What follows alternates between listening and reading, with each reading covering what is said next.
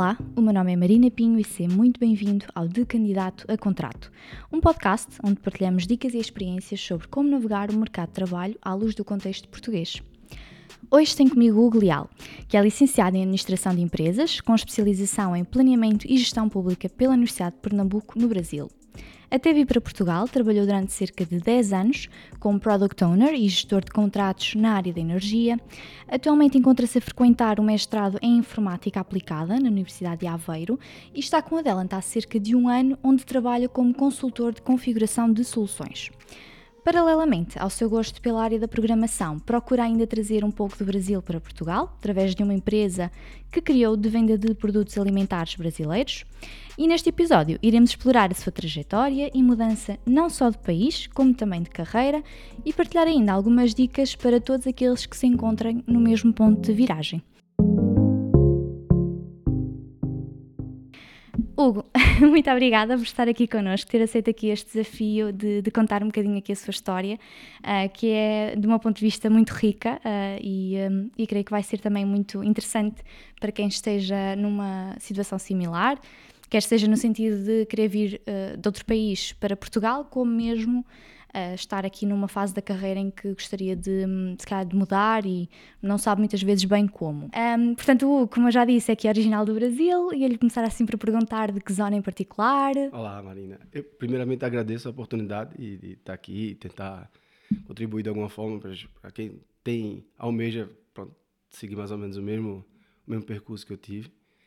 É, o Brasil é muito grande e nós é, é, só, só para ressaltar que o que falamos aqui muitas vezes vai ser diferente. O Brasil, São Paulo, Rio de Janeiro, dessas áreas eu estive lá pouco. Eu sou de Recife, no Nordeste, muito calor, muita praia. Ok, então é mais ou menos parecido com Portugal, ou não? Lá é muito mais calor? Muito mais calor, muito mais calor. Talvez se pareça um pouco com o Algarve, mas só no verão. Só um bocadinho então, só um bocadinho. ok, muito bem. Um, Hugo, pronto, eu trago aqui também alguns, alguns dados aqui sobre, uh, portanto, a presença de, de, pessoas do Brasil cá em Portugal. Uh, portanto, um, segundo um artigo até que saiu recentemente uh, pela CNN do Brasil, até março de, deste ano, 2022, registaram-se cerca de quase 300 mil brasileiros, não contando com aqueles que têm outra nacionalidade europeia, como às vezes italiana ou, ou espanhola, uh, e também com os que estão em situação irregular ou que ainda uh, vão dar início ao processo de legalização, uh, sendo que na verdade os números reais deverão rondar mais próximo aqui dos 400 mil, que representam por sua vez também o número mais alto alguma vez registado em Portugal de, de, brasileiros. Na sua opinião, o que é que acha que leva atualmente a que Portugal seja o país de destino destas pessoas? Portanto, o que é que torna Portugal atrativo lá fora e especialmente aqui para, para os brasileiros, na sua opinião? Ah, Recife, de onde eu vim especificamente, é uma cidade muito grande. Ah, ela tem mais de 2 milhões de habitantes e já foi eleita, inclusive, várias vezes como a capital do mundo com maior trânsito.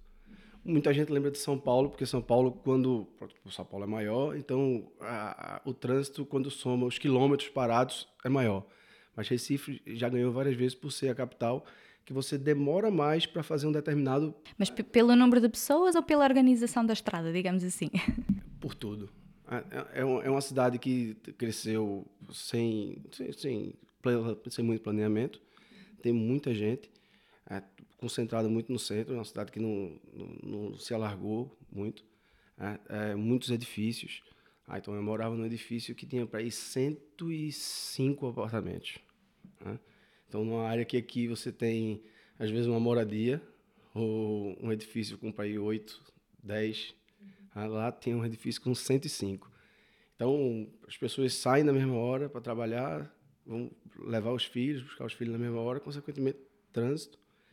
E, infelizmente, por, por, outros, vários motivos, muito violento também. Uhum. Então, as pessoas costumam deixar, as pessoas que eu conheço, e até meu caso especificamente, nós eu e minha esposa decidimos vir para cá para buscar um lugar mais tranquilo, um lugar que pudesse criar nossa filha com menos agitação, com mais segurança, que não passasse.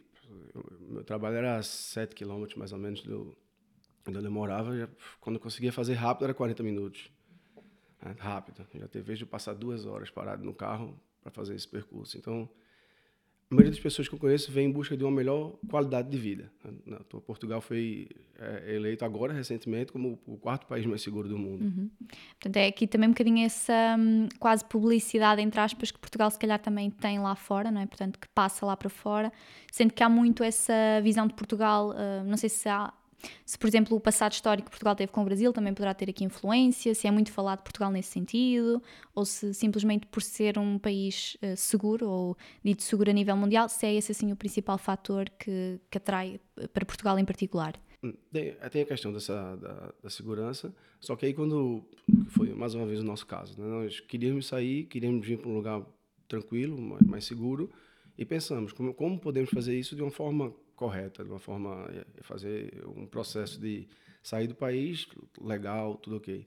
Então vem aí os convênios, a, a, não só a facilidade da língua especificamente para a grande maioria das pessoas, mas também a, as particularidades de, de tratativa entre os países que facilitam muito isso. Então, por exemplo, nós viemos para cá, o visto que nós pegamos foi porque minha esposa veio tirar aqui uma licenciatura. Uma licenciatura. E para a licenciatura que ela veio tirar, ela aplicou aqui na Universidade de Aveiro com o Enem do Brasil. Ah, então, o Enem é o equivalente aqui, é o Exame Nacional aqui. Ah, então, ela fez o Enem lá e conseguiu aplicar com o Enem aqui. Então, esse tipo de facilidade que também faz com que várias pessoas é, escolham Portugal para ah, joguem todas eh, as variáveis, Portugal aparece sempre como top, porque junta tudo e... Ok. Então, e que, é que, que conselhos é que daria aqui a pessoas que se encontrem também neste momento uh, a trocar ou pensem em trocar o Brasil por Portugal? Um, portanto, o que é que lhes diria? Primeiramente, pesquisa. Não acreditar nos, nos influenciadores digitais que tem por aí, né? tentar buscar fontes oficiais de dados, a, a imprensa de modo geral, como é viver em Portugal. Ah, os maiores problemas de, de pessoas que chegam aqui e voltam é porque pensam que aqui vão encontrar, ok, segurança encontra, é aquilo. Mas o modo de vida do português é diferente do modo de vida do, brasileiro. Eu, gosto de citar muito esse exemplo, fazer praia aqui é totalmente diferente de fazer praia no Brasil. É, fazer praia no Brasil é mais, como muitas coisas, é festa. Né? É para praia, é comida, é, é, é, música alta, enquanto aqui fazer praia é, é relaxar, é ler um livro, totalmente diferente. E as pessoas, quando chegam aqui, se deparam com essa realidade que não conseguem ver em, em blogs e por aí, se decepcionam, muitas vezes acham que estão fora do lugar porque vêm os olhares das pessoas a dizer isso aí tá, não está encaixando aqui com o ambiente. E se sentem mal com isso e acabam voltando. Então, e conhece casos assim de pessoas que ficaram decepcionadas depois de virem para Portugal? Sim, conheço pessoas que chegaram aqui e disseram, não, eu não consigo me adaptar. É, meu, meu domingo é com música alta e a primeira coisa, que o primeiro domingo que eu fiz isso, o vizinho chamou a polícia. É, então, realmente, as pessoas esperam, só veem o lado bom da coisa, mas não existe certo nem errado. É só questão de, de cultura. As pessoas aqui são acostumadas de um jeito, lá são acostumadas de outro. Tá? É, eu, particularmente, me adaptei porque não, é uma coisa que eu não faço questão. De, mas muitas, muitas pessoas fazem e acabam por voltar por causa disso. Então, é fazer pesquisa séria, mudar de país, não é, pronto, a maioria das pessoas não é uma brincadeira. E pesquisar realmente, ter segurança no que faz, para não, não chegar aqui e se decepcionar. Okay. Falou no início aqui de, dos eh, influenciadores digitais, digamos assim. Uh, sente que hoje em dia existe muito, muito essa influência de pessoas do Brasil que já estão cá em Portugal e que vendem um bocadinho essa imagem de, do paraíso uh, cá em Portugal. Acha que existe muito isso? Muitos, muitos, muitos. É, das, uma das coisas que, quando a gente também, quando pesquisou, percebeu que muitas pessoas, quando vêm para cá, elas vêm com. coincidem o que querem fazer. Tá? Então, uma coisa que por exemplo, eu quando cheguei também, eu, tenho, tinha em ideia exportar vinho daqui para o Brasil. Né? O mercado de vinho brasileiro está crescendo bastante. Aqui, não preciso falar o que é o vinho aqui para Portugal. E eu tinha essa, essa, essa, ideia. Mas a quantidade de gente que chega aqui tem a mesma ideia, a quantidade de brasileiro que diz, ah, vou exportar vinho. Ah, então é, é, enorme. E uma das coisas é, é, isso, é criar perfis digitais, YouTube, Instagram, né? e atrair os, os, os, os seguidores postando o que é viver aqui, o dia a dia, as diferenças culturais. Né? Então, muita gente, muita gente faz isso, só que as pessoas mostram não só a realidade delas, que pode ser diferente, como também aquilo que, se ela simplesmente corta e diz o que não interessa, o seguidor vai, ah, ok, então vou sair, eu não quero ver isso. Então, eles é, muitas vezes camuflam a verdade para poder dizer aquilo que o, que o seguidor quer ouvir. E por isso que eu digo, não é bem assim, vá pelas fontes oficiais, que é, é mais seguro. Ah, pronto, o Hugo também, como acabamos de também falar um bocadinho na, na, introdução, fez aqui também uma grande mudança a nível da sua carreira ao decidir vir para Portugal. Um, o que é que também o levou a mudar, portanto, a tomar essa decisão de, ok, vou recomeçar, vou mudar aqui de área, vou para Portugal e começar do zero, se for isso necessário? Um, portanto, porque já tinha aqui uma carreira já bastante consolidada, não é? Portanto, 10 anos uh, não é brincadeira. Portanto, o que é que levou também a chegar a esse ponto realmente de quero, quero recomeçar e, e tenho essa, essa vontade e essa coragem, digamos assim? Quando, quando eu estava na, na Eletrobras, no, no Brasil, eu, eu participei do. Fazia parte da equipe que era geria um sistema, um sistema de gestão. Né? Aqui o equivalente é sistema de gestão de faturas interno da empresa. Ah, o, o, fornecedor punha a fatura de modo digital e todo o trâmite até que essa fatura fosse paga, passava por várias aprovações e etc. Isso era feito através desse sistema. E esse sistema, a, a equipe com a qual fazia parte, começou esse sistema do zero. Ah, foi um departamento novo e começou com Excel, depois passou por, por, por outros bancos de dados, mas né, até que realmente contratamos uma, uma empresa e fizemos um, um sistema que até hoje ele está ele tá na Eletrobras e é um dos poucos sistemas que permaneceu após a implantação do SAP. Ah, então hoje ele já conversa com o SAP. E, e quando eu estava de frente desse sistema, eh, eu, tive muito contato com o pessoal de TI. Né? Então eu fazia requisitos, testava e pronto, tinha acesso um acesso diferente ao sistema e isso foi me despertando muito muito interesse pela área de TI. Quando eu vim para cá, como eu disse, é, como todo brasileiro, cheguei aqui, tentei exportar vinho, uma coisa ou outra, empreender. É, montei essa empresa que falaste, de, de, de, produtos brasileiros. Percebi que eu não levava jeito para vendas de jeito nenhum. Aí coincidiu com a chegada de meus pais aqui, aqui em Portugal. E eu passei tudo para eles. E disse, não, então vou voltar ao, ao, mercado de trabalho. Foi quando eu comecei a trabalhar com, com logística aqui. E logo depois chegou o Covid. Então o Covid fez com que todo mundo ficasse em casa. E já que eu estava em casa, eu disse, rapaz, então vou tentar ver se eu levo jeito para aquela coisa que eu gostei lá atrás de estar tá na área de TI. Então comecei a fazer alguns cursos online mesmo. Fiz curso de C Sharp, enfim, de, de linguagem de, de, programação. Vi que gostava, né? me pegava fazendo os, os desafios online quando eu olhava no relógio, uma, duas horas da manhã e pronto, me envolvia com aquilo, gostava do que estava fazer, achava que, que levava algum jeito para isso. Então foi quando eu decidi entrar no bootcamp.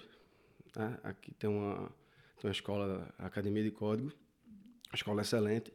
Ela fizeram uma parceria com a Câmara de Aveiro.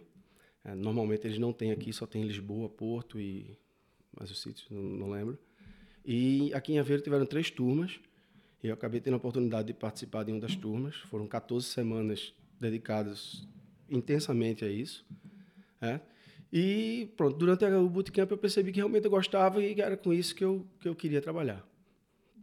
Aí foi quando acabou o bootcamp, eu estava vislumbrado com, com, com isso aí, comecei a aplicar para vagas de, de, de programador, desenvolvedor júnior, e sempre a bater, sempre a bater, porque quer queira, quer não, meu perfil não é muito de júnior, é, com 40 anos, ninguém quer contratar um júnior de 40 anos, né? Foi quando a, a Delent, a, a, da Cláudia, a, me, me, procurou e tem uma vaga que se, se enquadra com você, que precisa de uma experiência prévia, é, que precisa da, da base tecnológica que você já tem, e pronto, e deu certo. Pronto, e cá estamos hoje, exato.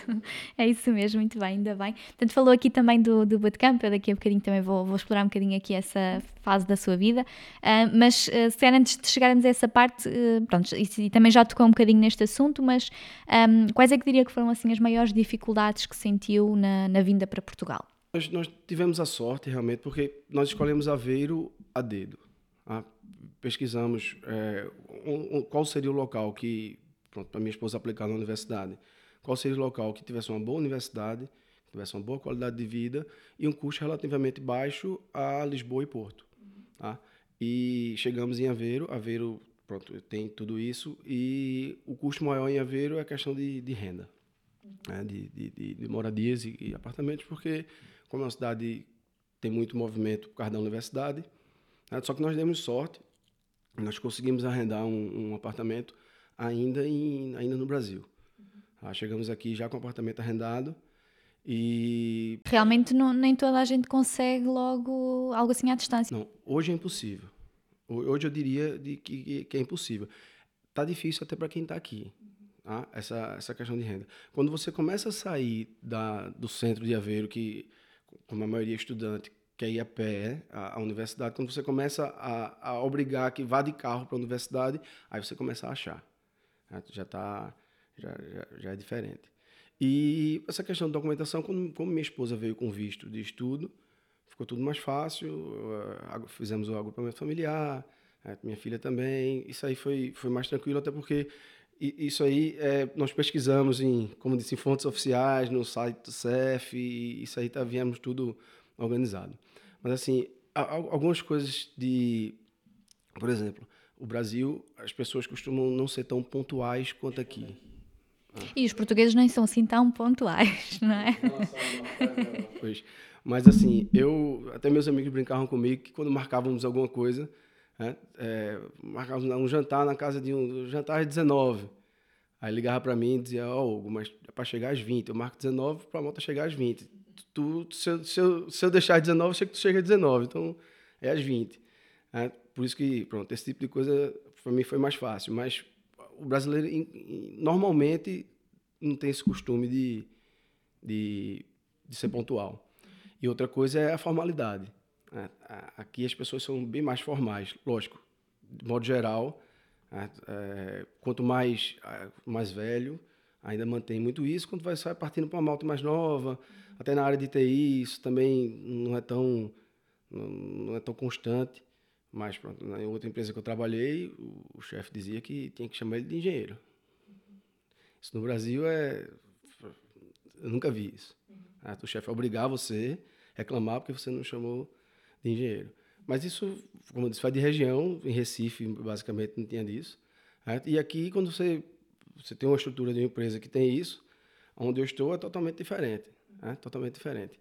E, e, no Brasil, geralmente, quando você começa uma relação de trabalho, é, você já, já começa mais, digamos assim, já não tem tanto uma barreira.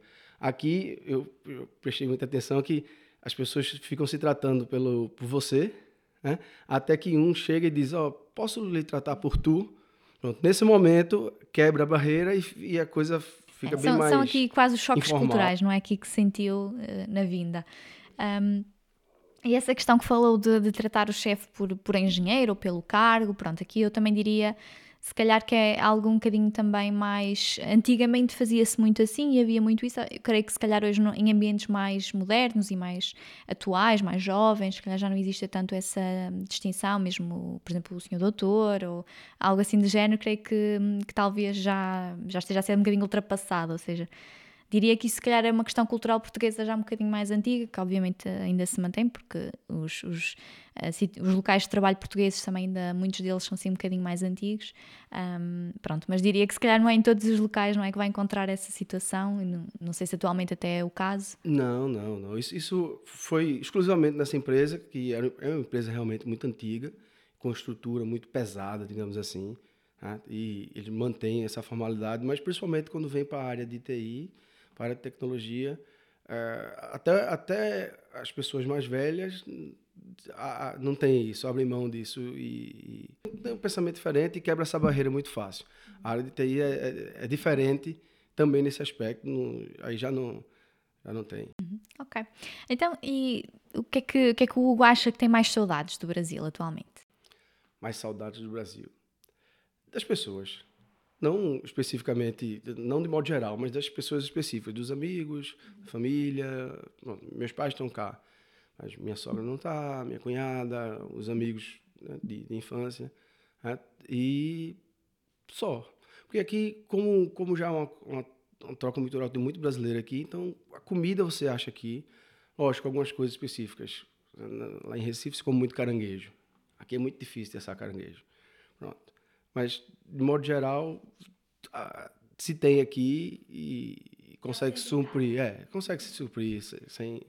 Também nunca fui muito de praia, então o verão para mim é suficiente. Não gostava de estar em praia o ano todo verão suficiente, então, realmente das pessoas. Uhum. Ok, muito bem. Um, portanto, também voltando aqui um bocadinho atrás à, à, sua experiência ainda no Brasil, portanto, tu trabalhou cerca aqui de, de uma década enquanto Product Owner e uh, gestor, uh, aqui de contratos na área da, da energia. Uh, o que é que mais gostava naquilo que fazia, portanto, aqui nas funções que tinha? Eu sempre gostei muito de desafio. Ah, então, assim, na minha época, o meu chefe, ele, ele sempre colocava, ele sempre tinha como filosofia, ele dizia, Hugo, não é nada que não possa ser melhorado. Ah, então, assim, uh, se esse processo é feito de um jeito agora, uh, a gente tem que pensar em como fazê-lo de uma forma diferente, que quem vai executar o processo tenha mais facilidade para fazer, gaste menos tempo, uh, que ele, se calhar, é, produza um resultado melhor. Então, o que eu gostava era de quando, por exemplo, como, como eu disse, esse sistema ele começou muito pequeno, Começou basicamente com Excel para controlar as faturas que entravam, pular o número, valores e pronto. E acabou tomando uma, uma, uma abrangência muito grande. Né? E pronto, eu fiz parte disso. Qual era basicamente meu papel? Eu ia em outros departamentos, em outros setores, entendia como o processo era feito lá, né? e tentava traduzir isso para dentro do sistema, né? importar isso para dentro do sistema com essa filosofia de mais rápido possível, mais simples possível, sem perder a qualidade, muito pelo contrário, fazendo de uma forma melhor. Então, esse desafio sempre me, me atraiu muito. Né? E esse meu chefe, ele, ele me incentivava muito a parar, ok, e agora? Como é que a gente pode fazer isso melhor? Né? Nunca a primeira resposta certa é a melhor. Então, a gente muitas vezes se, se contenta com a primeira resposta certa. Né? Não, mas isso pode ser melhorado. Né? E muitas vezes a gente vai um mês depois e olha para aquilo e já percebe que pode fazer ainda de uma forma melhor. Então, essa constância, essa constante é, busca por melhoria era o que me deixava muito motivado e, e eu trouxe isso para a TI, a área de, de TI, o desenvolvimento de código é isso. Quanto mais você aprende as ferramentas, quanto mais você percebe do código, você consegue fazer de uma forma melhor, com menos linhas, com enfim, de uma forma mais eficaz. Ok, muito bem. Um, tanto, também já, já falamos aqui que, que o quando chegou a Portugal, então decidiu aqui criar a sua própria empresa, na, na, portanto, na, de venda de produtos que vinham originalmente então do Brasil, que atualmente até está aqui, uh, portanto, a cargo do, dos seus pais. Uh, o que é que o levou a tomar essa decisão? Portanto, o que é que o levou a achar, ok, vou, vou abrir uma empresa, vou tomar esse, vou dar esse passo aqui em Portugal? Uh, eu percebia que faltava aqui no mercado, queria empreender de alguma forma, percebia que faltava isso, isso aqui não tinha. Né? E já teve, algumas, algumas, é, algumas pessoas já tentaram fazer, e eu percebia que eles estavam tentando fazer de um jeito que eu que para mim não quer dar certo. Por quê? Porque os custos estavam arrendavam lojas grandes e, e se prendiam essencialmente em vender produtos. Quando na verdade é, produto por produto todo mundo pode vender. Mas tinha que ter um, um, uma coisa diferente. E, e, reduzir os custos. Então foi aí que eu procurei parceria com a Câmara de, de Aveiro e consegui pôr no, no mercado, que, pronto, que o custo é baixíssimo. E o Hugo é que foi ter com eles ou havia essa possibilidade de se candidatar? Não, não, eu, fui, eu procurei a Câmara, é, levei o projeto e a Câmara aceitou. Ah, e, e, e mas para mim, como eu sou bom de vendas, eu estava só a minha em vender produtos. Foi quando minha mãe chegou e pronto. Ela, ela não só leva jeito para vendas, mas para para produtos alimentícios em si, ela conhece bem mais. E o público-alvo, por incrível que pareça, não é só de brasileiros. Ah, então, como o mercado é frequentado há muitos e muitos anos ah, por, por, por senhoras e senhores portugueses que têm o hábito de ir lá e comprar frutas, verduras, agora peixe, né, que, que, se mudou para lá também. E minha mãe tem esse diferencial de poder convencer eh, as pessoas. Não, não é convencer, é mostrar os benefícios de. É, muitas vezes a senhora vai lá, não compra a, a, tapioca porque não sabe fazer. A minha mãe não, não só convence, mas ensina a fazer. E tem esse diferencial de. de, de é? é? Que eu não tinha, não, não levava jeito de jeito nenhum e ela. Bem, também soube passar a pasta, não é a pessoa certa, portanto. também há um mérito nessa. Já faz três anos que ela está lá, sobrevivendo uma pandemia. E adaptar-se, não é? Portanto, adaptar o próprio negócio à, à fase em que, em que estávamos.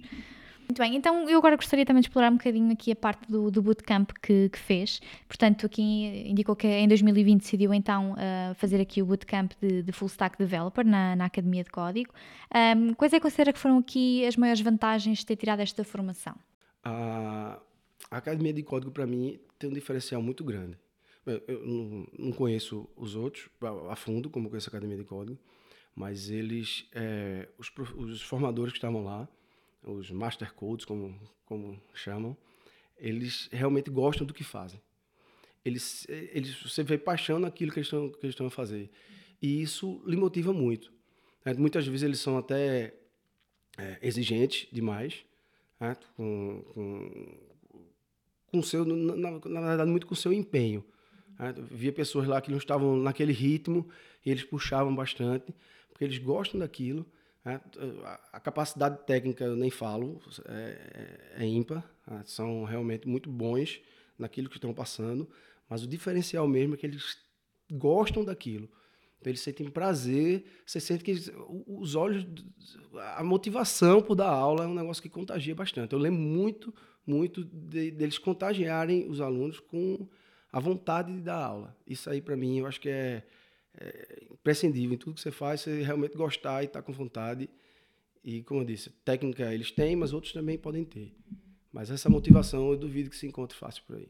Quais é que seriam aqui as dicas que gostaria de dar a quem se encontra também aqui numa situação de, de, mudança de carreira? Portanto, quem está, se calhar, já um bocadinho farto, digamos assim, de algumas situações, ou mesmo do rumo da sua carreira e gostaria aqui de, de mudar, uh, seja para a área da IT como para outra, quais é que acham que seriam, assim, aquilo que também gostaria de ter ouvido quando estava nesse ponto? A, a mudança nunca é fácil.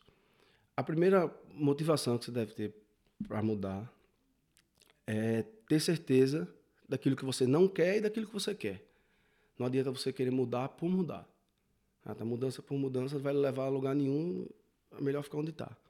Tá? Se você sabe que o que você faz no momento não lhe deixa feliz, que você quer optar por outra coisa, mude. Agora, mude para onde? Tenha certeza também que aquele caminho que você vai é o caminho que você quer. É, aquilo você vai mudar para fazer uma coisa que você gosta de fazer. Então, uh, eu comecei a, a, estudar programação, fui aprendendo aos poucos e me peguei envolvido naquilo. Então, quando antes de fazer o bootcamp, eu tinha certeza que eu gostava daquilo. E também tinha certeza, não, certeza já não tinha, mas eu achava que ia me dar, que eu conseguia conseguir assimilar o conteúdo, achava que estava me dar bem com, com os cursos que estava a tirar e pronto, foi aí que eu entrei. Então, é ter certeza daquilo que você quer e que você também tenha uma mínima aptidão para desenvolver aquilo.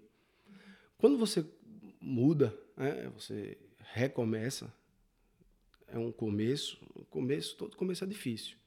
Né? E eu lembro muito desses professores que eu acabei de dizer, eles alertarem sobre isso. Eles disseram, a Academia de Código ela tem um percentual muito alto de pessoas que acabam o bootcamp e conseguem emprego no primeiro mês, no segundo mês. Né? Mas se isso não acontecer com vocês, não desista. Não desista, continue a estudar, faça outra formação online, continue a fazer projetos pessoais, né? pegue um problema do, do, seu namorado, da sua filha, seja lá de quem for, e vá trabalhar aquilo, né? tente fazer uma coisa diferente, né? É, aumente seu portfólio, mas não desista. Né? E pronto, eu posso dizer que eu sou uma prova disso, né? Eu passei é, para seis meses, né? dos 20 do, do, meu curso, eu fui o último a conseguir. Justamente por, que eu já falei antes, eu estava batendo uma tecla que não era a que eu devia, que eu, que eu devia bater. É, eu estava à procura de, de desenvolvedor, vagas de desenvolvedor júnior, quando ninguém queria contratar um júnior com minha idade. Tá? Então, quando a, quando a Cláudia me alertou e disse, Hugo, não é essa tecla, não é esse caminho, vá por aqui. Tá? E se eu tivesse desistido, se eu tivesse parado de estudar, se eu tivesse parado de fazer projetos, se eu não tivesse atualizado com o que eu iria precisar para uma entrevista, né? acho que a coisa muito provavelmente não teria dado certo. Né? Então, a principal, acho que os dois principais pontos é tenha certeza qual o caminho que você quer seguir, né? E segundo, não desista. Se você tem certeza daquilo, vá em frente. Né? Se você tem uma fé é, cristã, uma religião que seja, se apegue nela também Continue trabalhando, fazendo o seu. Acredite que você vai chegar. Acho que são, são bons conselhos que também se podem aplicar a toda a gente, não é? Mesmo que não sendo na área da IT, um, creio que, que, são, são sempre hum, boas dicas para, para ter em mente. Pronto, eu ia lhe perguntar o que é que acha que deve ser o primeiro passo de quem está nesta situação, mas também creio que acabou já por responder um bocadinho, que realmente aqui se calhar até o procurar se calhar fazer um curso, não é? Perceber realmente se é aquilo que a pessoa quer, uh, pronto, para conseguir caminhar, fazer o caminho caminhando, não é? Digamos assim. Não sei se gostaria de acrescentar mais alguma coisa. Pois, é, é estudar, tentar perceber, é, a área de TI é uma área muito, muito grande tem até aquela brincadeira com a malta da área, né? Que você é desenvolvedor de software, aí o, o, monitor da sua, da sua mãe quebra e ela chama, e quando você diz que não sabe consertar o monitor, diz, mas você não, trabalha com computador, né? Uma coisa não tem nada a ver com a outra, né? A área de TI é muito grande. E tem para vários perfis. Né? Se você tem um perfil é, menos extrovertido, né? se você tem um perfil mais de criação, ah, tem a área de design dentro da, da, área de TI. Então, assim, é um universo muito grande. Então, é, realmente se conhecer, é, saber onde quer chegar e experimentar um pouco, faz um curso online, paga aí, tem, tem curso mais barato que você encontra em plataformas digitais. Faz um curso online, tenta perceber, tenta fazer um exercício ou outro. Imagina, pesquisa qual é também uh, a rotina de trabalho de, de uma pessoa que, que executa aquela função que você quer executar como é trabalhar com isso? Ah, muitas vezes você, ah, mas eu preciso viajar, não estou disposto a viajar. Então, se é um trabalho que exige muita viagem, não adianta você gostar do trabalho, mas você não está disposto a viajar. Então, esse tipo de coisa que você realmente, quando você pesquisa, sabe o que vai enfrentar, acho, é, a possibilidade de dar certo é bem maior. E falando um bocadinho também aqui da, da sua função atual aqui na Dell, portanto está num projeto na área das telecomunicações, como uh, consultor de configuração de soluções, uh, e ele agora também pedir que falasse um bocadinho, então, uh, já falou um bocadinho como é que era antes, não é? Aqui a, a sua profissão, antes de vir aqui para a área da IT e estar nesta função, então agora eu gostava de perceber também um bocadinho como é que é o seu dia-a-dia -dia no projeto atual, quais são as funções que faz, como é que está organizado o projeto, dar assim um, um, uma abordagem geral ao que faz. É, o projeto atual que eu estou é para uma, uma empresa aqui de Portugal, né, também na área de, de, telecomunicações. E existe, um, existe uma rede de fibra ótica e essa rede, é, é preciso fazer um mapeamento dessa rede. Aí esse mapeamento é feito através de, de, de, de eh, requests, como, como chamamos, de, de pesquisas, na, nas plataformas, nos, nos equipamentos que controlam essa rede. Né? E o projeto atual é desenvolver um software que mapeie esses equipamentos né? e, e alimente essas informações em outro software que o cliente consulta.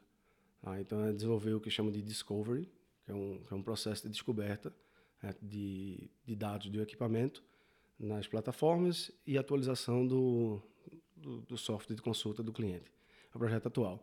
A, a minha equipe como um todo ela costuma fazer projetos que de, de desenvolver sistemas que faz essa interface.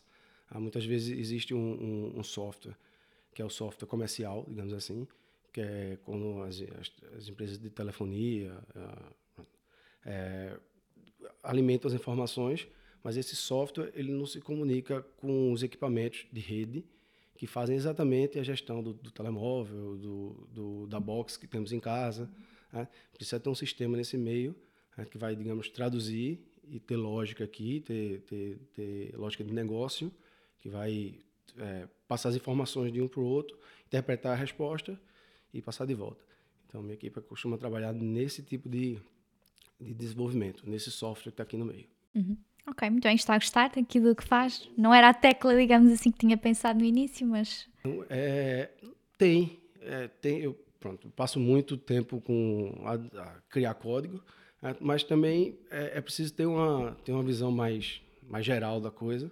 É, perceber os requisitos, criar documentos que, que traduzam requisitos naquilo que vai ser feito dentro do sistema, é, como se fossem manuais do sistema, para saber, ok, quando isso aqui chega, o que é que nós vamos fazer?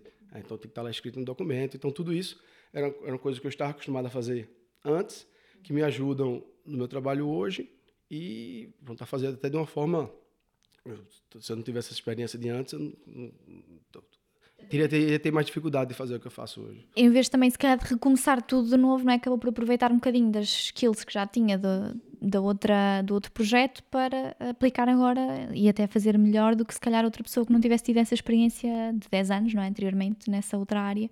Portanto, conseguiu trazer aqui, fazer a junção dos, das melhores coisas dos dois mundos, digamos assim, não é? Sim, e, e muitas vezes perceber aquilo que dentro de um projeto pode fazer falta. Né? Como já, já tive do outro lado muito tempo é, consigo fazer perguntas é, e dar informações e que, podem ser úteis, que muitas vezes quem não está do outro lado não, não consegue perceber. Ok. Apesar de terem sido áreas diferentes, não é? Portanto, no Brasil estava mais voltado para a energia, aqui mais telecomunicações, mas conseguiu fazer bem essa ligação, essa ponte, não é? Pois, porque na verdade era área de energia, mas o sistema era um sistema de, de gestão, não era um sistema voltado para a área fim. Tá? E, mas de toda forma, é levantar requisitos, é perceber aquilo que. as etapas de um processo, a, do, do, processo de, de, de, de, criação do sistema, esse tipo de coisa que me, que me ajudou bastante. E o que é que diria que são aqui também as ferramentas e os frameworks que acha que as pessoas uh, devem apostar também para evoluir um bocadinho uh, nesta vertente? Portanto, creio que desenvolve aqui com Java, não é? Atualmente.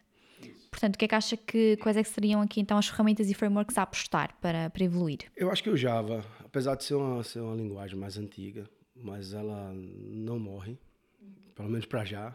É uma linguagem muito usada. É, o Java ela, ela, ela consegue ser uma linguagem segura e se propõe a fazer aquilo que é, faz aquilo que se propõe a fazer. É, nos projetos atuais, é, eu trabalho com Java, com Kotlin, né, também com, com a linguagem Kotlin. Uh, ferramentas aí tem o Maven, o próprio GitHub, uh, usamos bastante o Ansible, uhum. né? e para fazer controle de, das atividades o Gira. Né?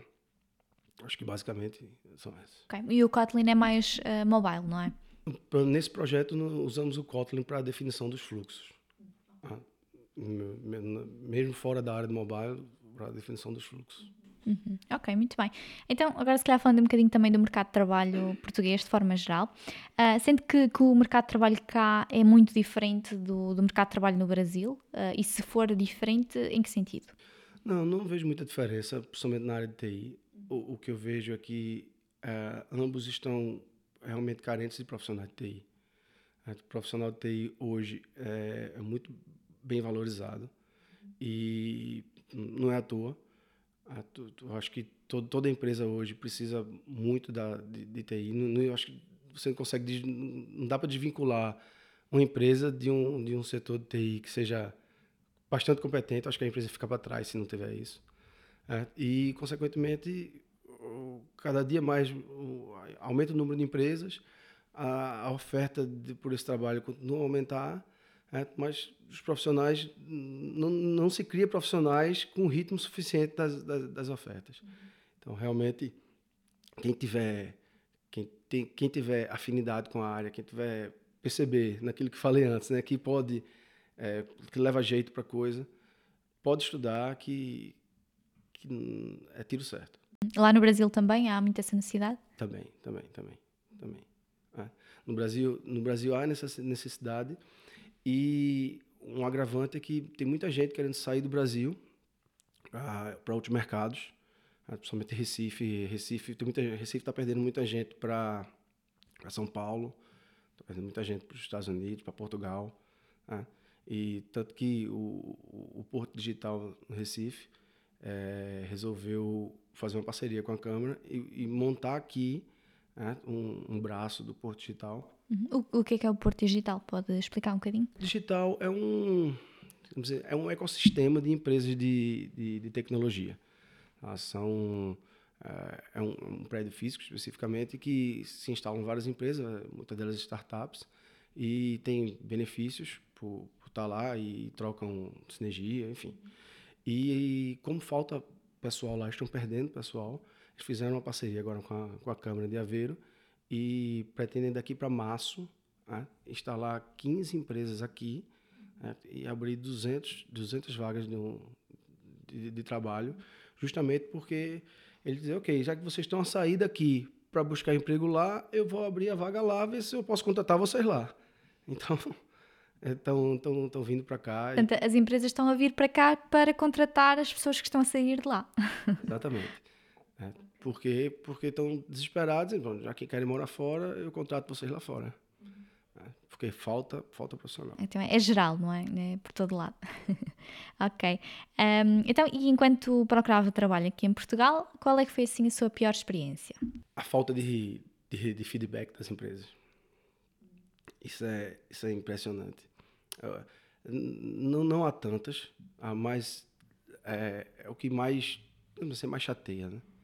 Eu acho que dos dois lados, é, eu acho que quando um, também um profissional de, de, de, recursos humanos procura um, um profissional, é, a oferta de uma vaga, a falta de feedback, meio que uma falta de, de respeito, de consideração, acho que isso chateia os dois lados e era o que mesmo, muitas vezes até aquela aquele meio padrão, ok, não é o ideal, mas já é alguma coisa. Mas já é alguma coisa. A falta de a falta de, de feedback é Teve situações em que nunca chegou a ter feedback? Nunca.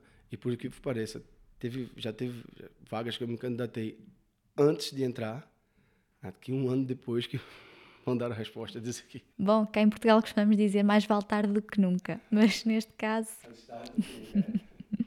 ok, muito bem. Um, então, e o, Hugo, portanto, continua aqui a estudar, não é? Não parou, apesar de, de, já ter aqui conseguido entrar na área. Portanto, seguiu o seu próprio conselho de continuar aqui também a evoluir uh, e está atualmente a tirar aqui um mestrado na, na Universidade de Aveiro, como também já, já referimos.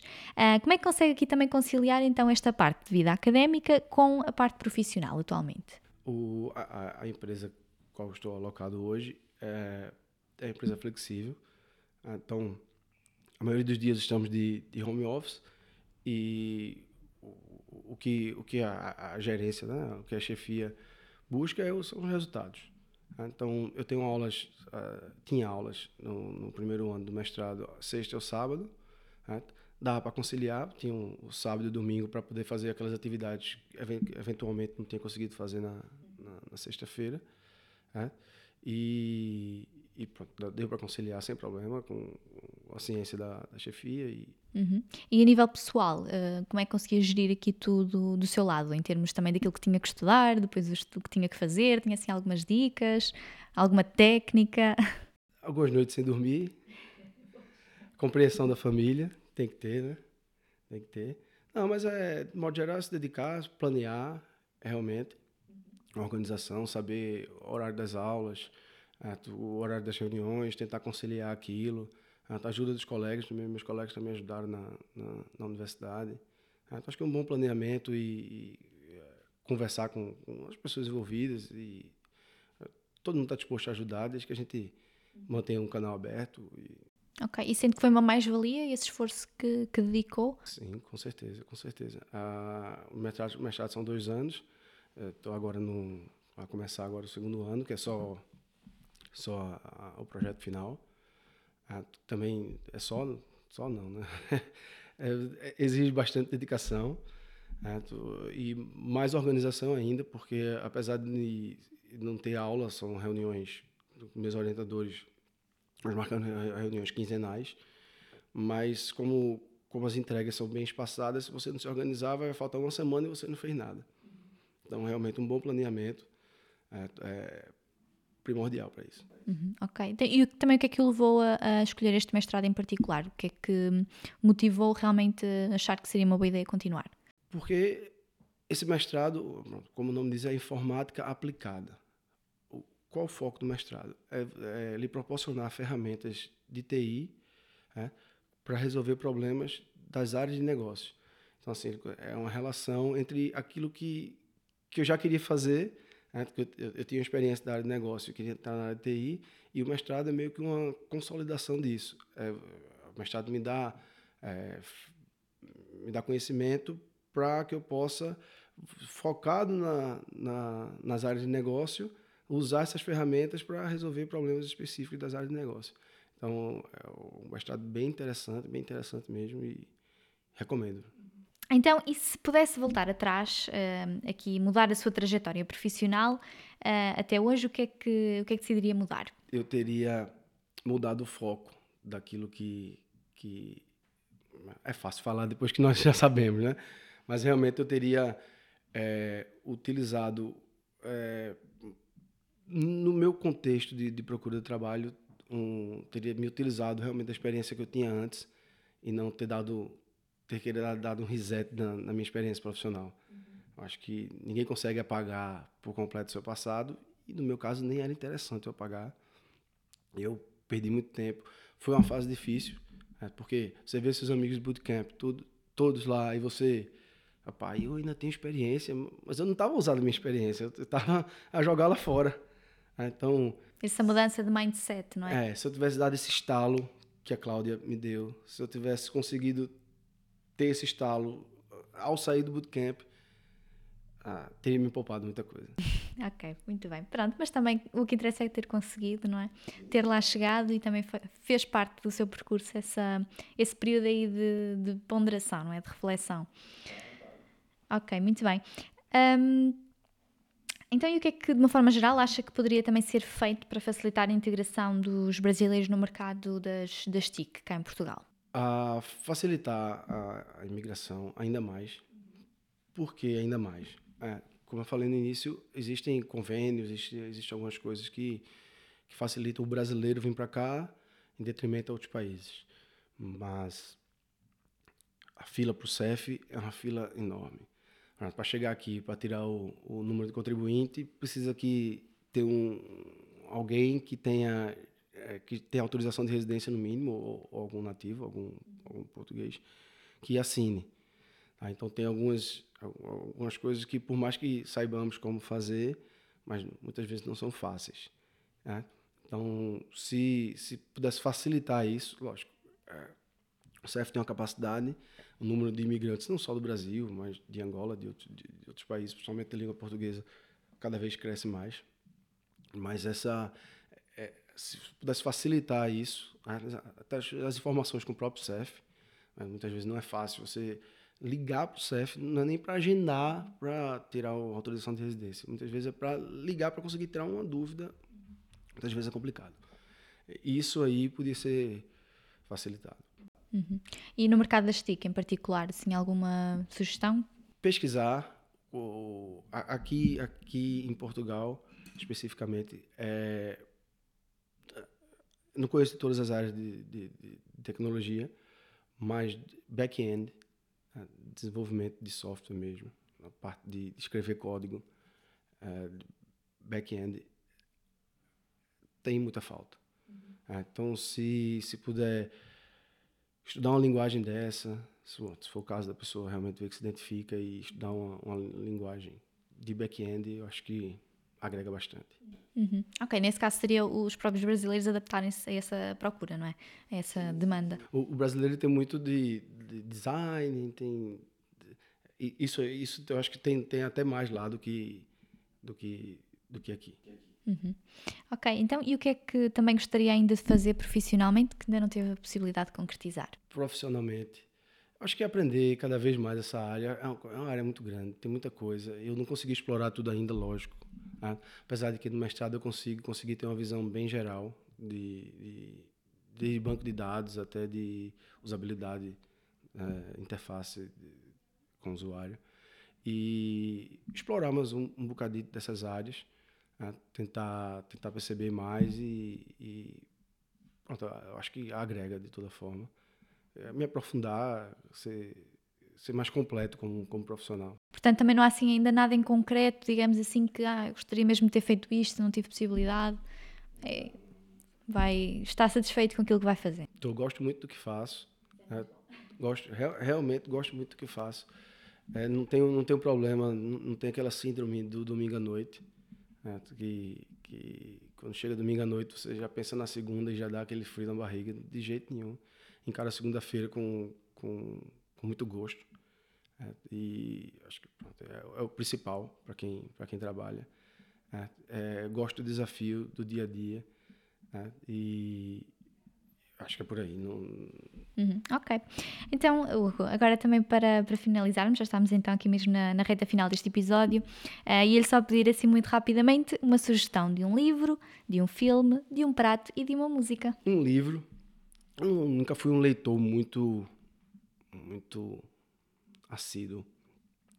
Li alguns livros de, de Agatha Christie, Dan Brown, mas um, um, livro que me chamou muita atenção foi Uma Breve História do Tempo, de Stephen Hawking. Ele conseguiu explicar física para quem não percebia nada de física, para quem não percebe nada de física. Acho o livro bem interessante, é um livro até antigo, mas interessante. Eu diria que é acessível. Sim, sim, sim, sim. Dá para perceber bem. Uh, um prato. Gosto muito de carne de vaca grelhada. Né? Não só a picanha, mas é, o lombo, é o bife da, bife da vazia aqui, né? Hum. Já, já, já teve possibilidade de provar eh, bons pratos cá em Portugal, assim, nesse sentido? Com certeza. Não só grelhados, mas carne estufada também aqui. Carne de porco alentejana, maravilha. ok, muito bem. Então, e um filme? Um filme. Star Wars, qualquer um dos, dos seis, os três últimos não, mas qualquer um dos seis, jogar para cima, que cair. Estou também das prequelas, não é? Da, daqueles que não gosta. não, eu gosto, eu gosto. Não de todas, mas Rogue One é excelente, não tem como não gostar. E uma música. Uma música. Eu sou Beatle maníaco. Ah, é, Beatles para mim, Beatles para mim, é, mais uma vez é jogar para cima, que cair é ela. Mas uh, dos Beatles eu não consigo escolher. Mas eu, se é para escolher uma música, de, aí eu vou escolher a música que eu entrei na igreja a casar, que é. Boa escolha. é, eu não, na verdade minha esposa entrou, que é Dia Branco. Não sei se conhece, Geraldo Azevedo. Não, mas vou, vou pesquisar no final. É uma música que calha bem para quem vai entrar na igreja. muito bem, muito bem. Boa resposta, resposta segura, não é? ok, olha, muito obrigada mais uma vez aqui por ter aceito então falar aqui um bocadinho connosco e partilhar aqui a sua, a sua experiência de vida, que como disse no início é, é bastante rica, portanto aconteceu-lhe aqui uh, muita coisa e próprio fez acontecer muita coisa, que acho que é realmente aquilo que retiramos da, da sua experiência.